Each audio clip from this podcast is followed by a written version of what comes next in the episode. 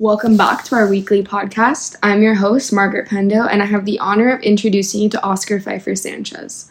Oscar graduated this May with a degree in international business management with an emphasis in marketing and a minor in international relations.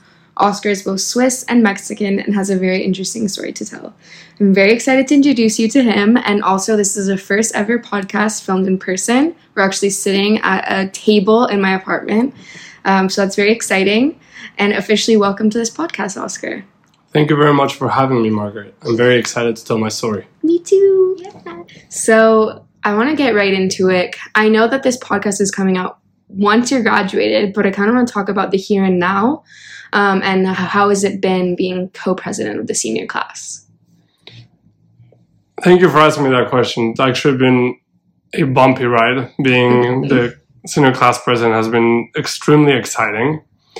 Um, we have had a different approach as I would say other classes. Um, and we have actually yesterday found out that we have reached our $30,000 goal Yay. to complete our senior class gift, which will be a new laboratory for the school. So it has actually been amazing. I've gotten to work with some really cool people and I've gotten to change my perspective on on the school in a way. But it has been yeah, I would say it has been extremely fun. It has been I would say this the focus of my semester because for this semester I actually decided to take only two classes, which would make me a part time student, and that actually gave me a chance to focus most of my efforts to be to being the senior class co-president. So it has actually played a big role in this semester for me, and I've really really enjoyed it. Yeah. So, what were some of the things that you've been working on? So the major thing is achieving. Um, well, achieving our goal for the senior class gift. At the beginning, we struggled even figuring out what gift we wanted to give. Uh, once we spoke to school a few times, they gave us the idea of donating a new laboratory for the ENV major department and for the science department, basically. And when they initially told us that the goal was 30,000 for the lab, they made it very clear that they actually didn't expect us to raise nearly as close to 30,000. They thought they thought we would raise about 5,000 or something like that. And when we decided to actually work in collaboration with the school on University Day to try to gain as much attention for a goal as possible, and we created we created a marketing campaign according to like in accordance to that. That was a Dear 2020 Me campaign that some of you might have seen, and in collaboration with the university. We released it that day.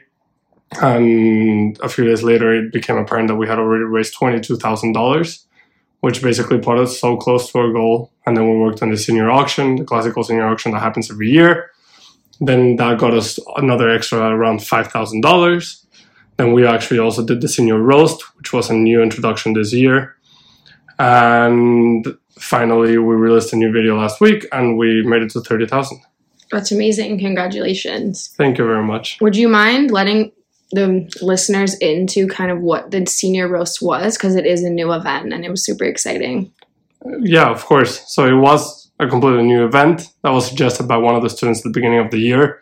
And it basically meant that three students and three professors would sit down together in the auditorium and just roast each other for an hour students would tell jokes about the professors, the professors would tell jokes about the students, but basically each one of the six participants or panelists would just have a 10 minute slot to speak and just roast and make fun of everyone in the in the panel. It was all in a, done in a friendly manner, obviously, and it actually turned out to be very successful and people enjoyed it a lot. And we are expecting we set it up in a way in which only seniors can roast. That way, it it develops continuity, and so that way every year it's done only for the seniors, uh, but enjoyed by the whole school. So hopefully it will become a tradition in Franklin. Yeah, it was super fun being a part of the audience. And you actually participated in the senior roast as a roaster and a roastee. Can you give us some insight into what the preparation for your roasting looked like? Yeah, it was actually super, super fun. It was James, Heaven, and I those, were the three students that were roasting and being roasted. and the preparation was we gave each other like a week to come up with the jokes. I'm never gonna forget being in my room on my own writing these jokes and just laughing so loud because uh, the jokes were actually hilarious.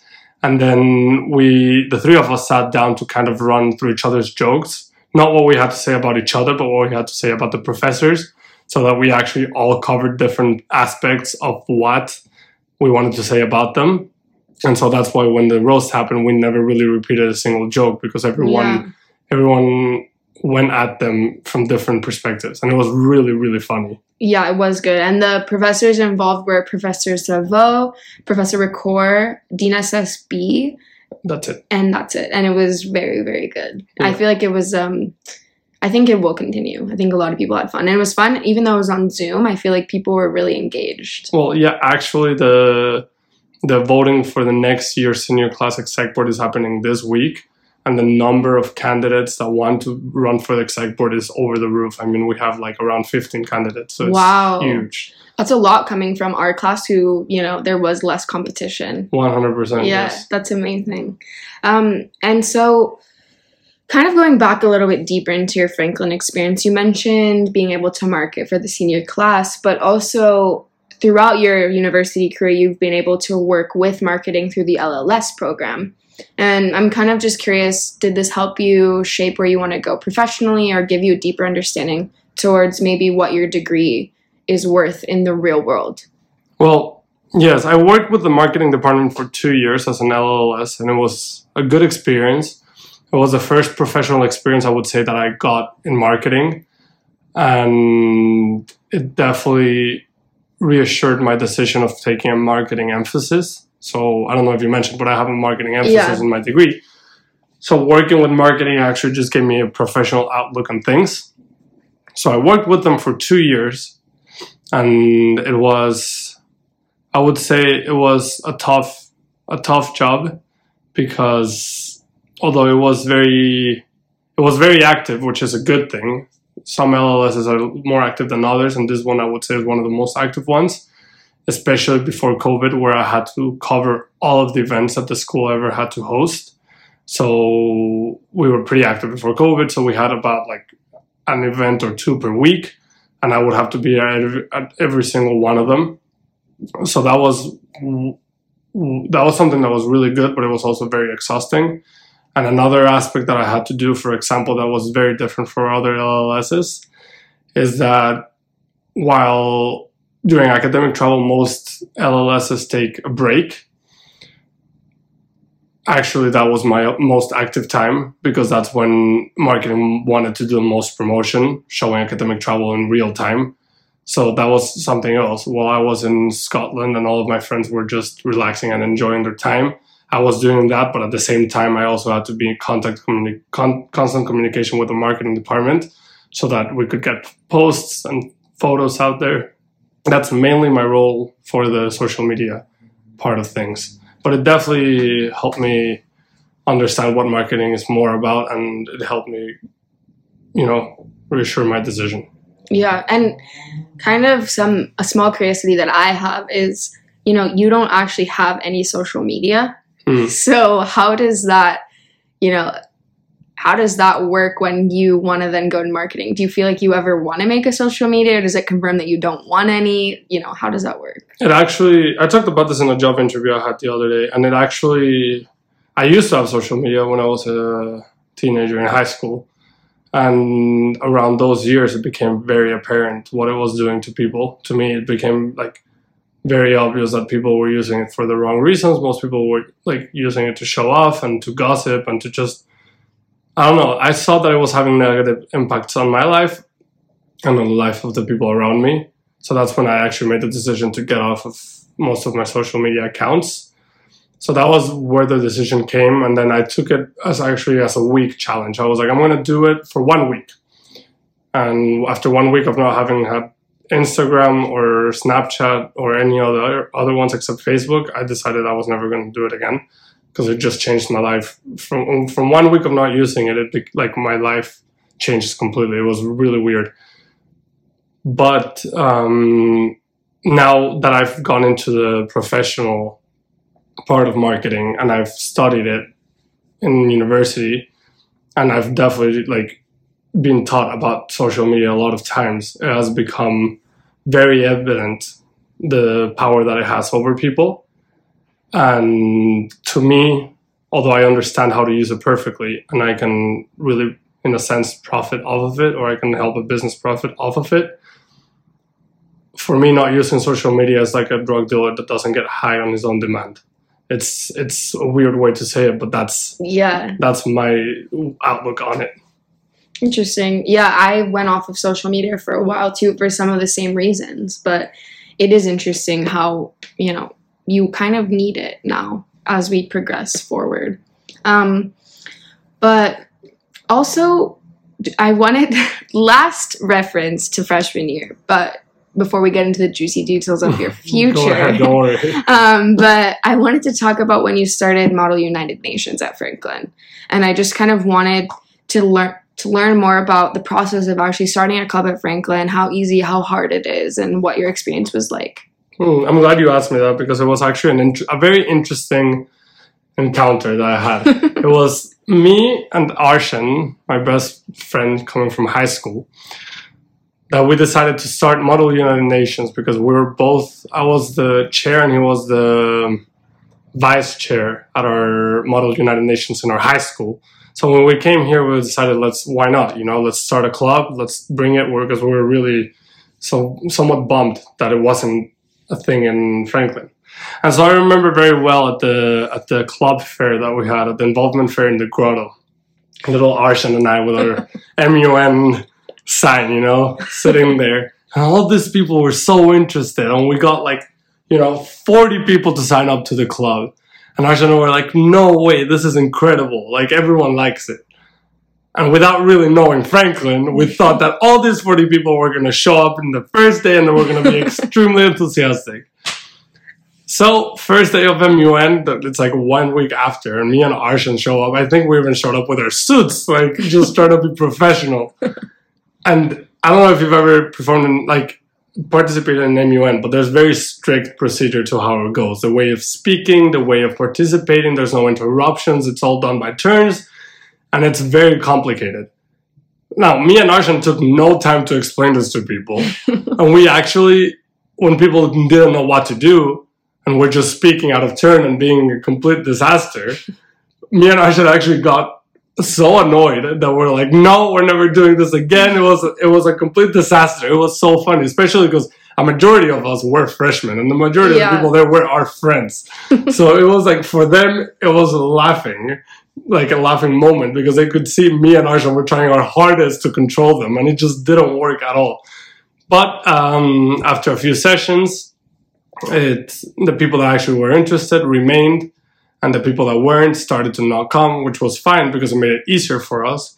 And then we actually ended up taking Daniela and Diana, the twins, on on on Yeah, a on trip a to a trip, conference to our high school. Our high school hosted a conference, and Daniela and Diana participated as a as a delegates representing Franklin University, and that went really well.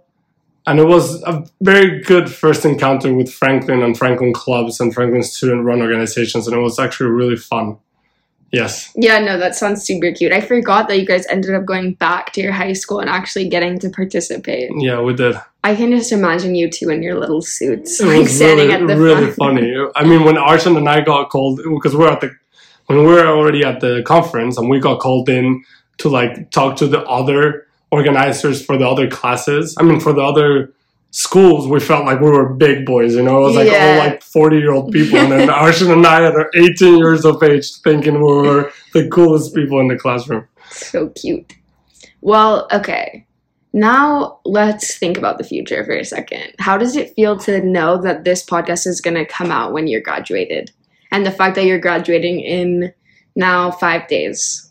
it's it's such a bittersweet feeling. I mean, I am on the one hand extremely happy to be graduating. Like, you know, Yeah, of course. If most Yeah, people should time. be. It's Yeah. it's time. It's been four years, but on the other hand, it's been four years and I cannot believe that I remember my first day at Franklin like it was yesterday. I mean, I could run you through every minute of that day, and it's like it literally feels like it happened yesterday. And I'm now I'm like five days away from closing my Iona room and never being in it again. And it's such a weird feeling, but I'm definitely very excited. I've had a few job interviews lately, and I have the one of them is already on the second round on the second stage Nice. and it's looking like that might be my where I go to. It might be that I get this job and I start working directly for marketing for a company, for a startup company.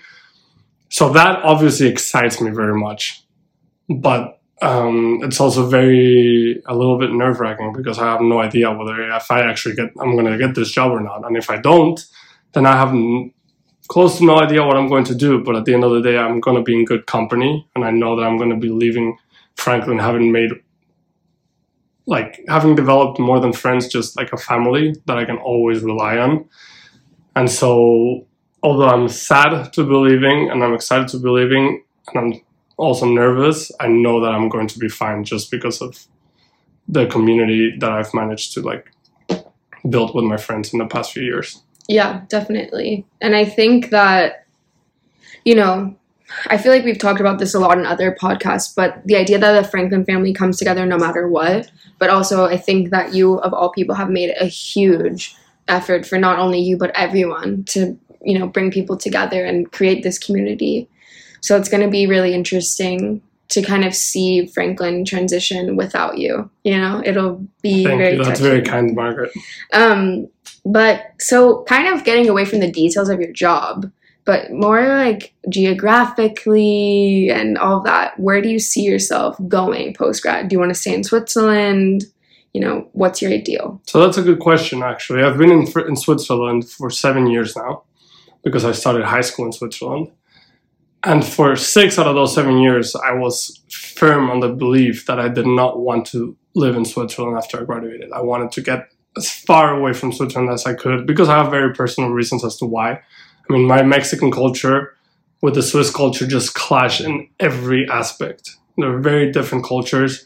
And although I managed to get used to the Swiss ways, I never really agreed with them. And it wasn't up until this summer that it was the first summer in my Franklin, I mean, in my time in Switzerland, I didn't go back to Mexico, that I actually spent the time in Switzerland and I managed to become a Swiss, like an actual Swiss citizen. And I lived every day in and out like a Swiss person. That it wasn't up until that that I realized that I actually love this country for many, many reasons. And there is a huge privilege to being here. So that changed my mind. And for now, for the short future or short, short run, I plan on living in Zurich or in Switzerland, anywhere. Under Um, a rock, maybe. Excuse me? Under a rock. Under a maybe. rock, under a bridge. Anywhere that will take anywhere in Switzerland, on top of a mountain. But basically, yes, my first choice is Zurich, and then if that doesn't work out, maybe Germany, but definitely staying in Europe. For the longer future, I would love to live either in Australia or in South Africa. That'd be so very fun. But that's, I think, right now, especially with the current state of affairs in the world, it's rather hard to make such a big leap. Yeah. and so right now it feels like it's working out for me in Switzerland, and I wanna, I want to stay here for the next few years for sure. Yeah, out of curiosity, you know, what were some of the things that you fell in love with over the summer? I know you spent some time in Zurich. Do you mind telling us a little more about that? Yeah, I actually spent most of my time in St. Gallen with my Oh. uncle and aunt's house, uh, but I did spend a lot of time in Zurich because my cousin lives there, and I ended up visiting him a lot. Um, the things that I fell in love with is for sure the mountains. I was already in love with them over winter because I am a huge snowboarding fanatic, but I would I would never spend time on the mountains in the summer. And so what I actually did is I, I spent days on the mountains. I would just go hike, like come back, go hike, come back. And actually my longest hike this summer was for 10 hours. I just spent 10 hours hiking on one day just because I was so at peace and I loved it. And then I also got into climbing, which was a dream sport of mine that I had never gotten into. And this summer, I actually spent my saved up money to take climbing courses and learn how to do it properly. And so I spent a lot of my summer doing that as well. And Switzerland is a climbing paradise. If you want to do it outdoors, there's millions of places to do it. So I'm also looking towards that. But also the peace and the happiness of the people here. I mean, just spending my time in Zurich in the in the summer and just seeing hanging out by the river five six hours just in one day playing volleyball with people that I didn't even know. And in such an international city that is also like has its small town beauty to it it just made me fall in love with the place. And yeah it just there's a lot of things that I learned about Switzerland in just three months of being here alone. Yeah. Well on that beautiful note um you know, we'll wrap up this podcast, but I really thank you for being a part of the podcast and sharing such wonderful stories with us today. Thank you for having me, Margaret. It was awesome. Yeah. See ya. See you.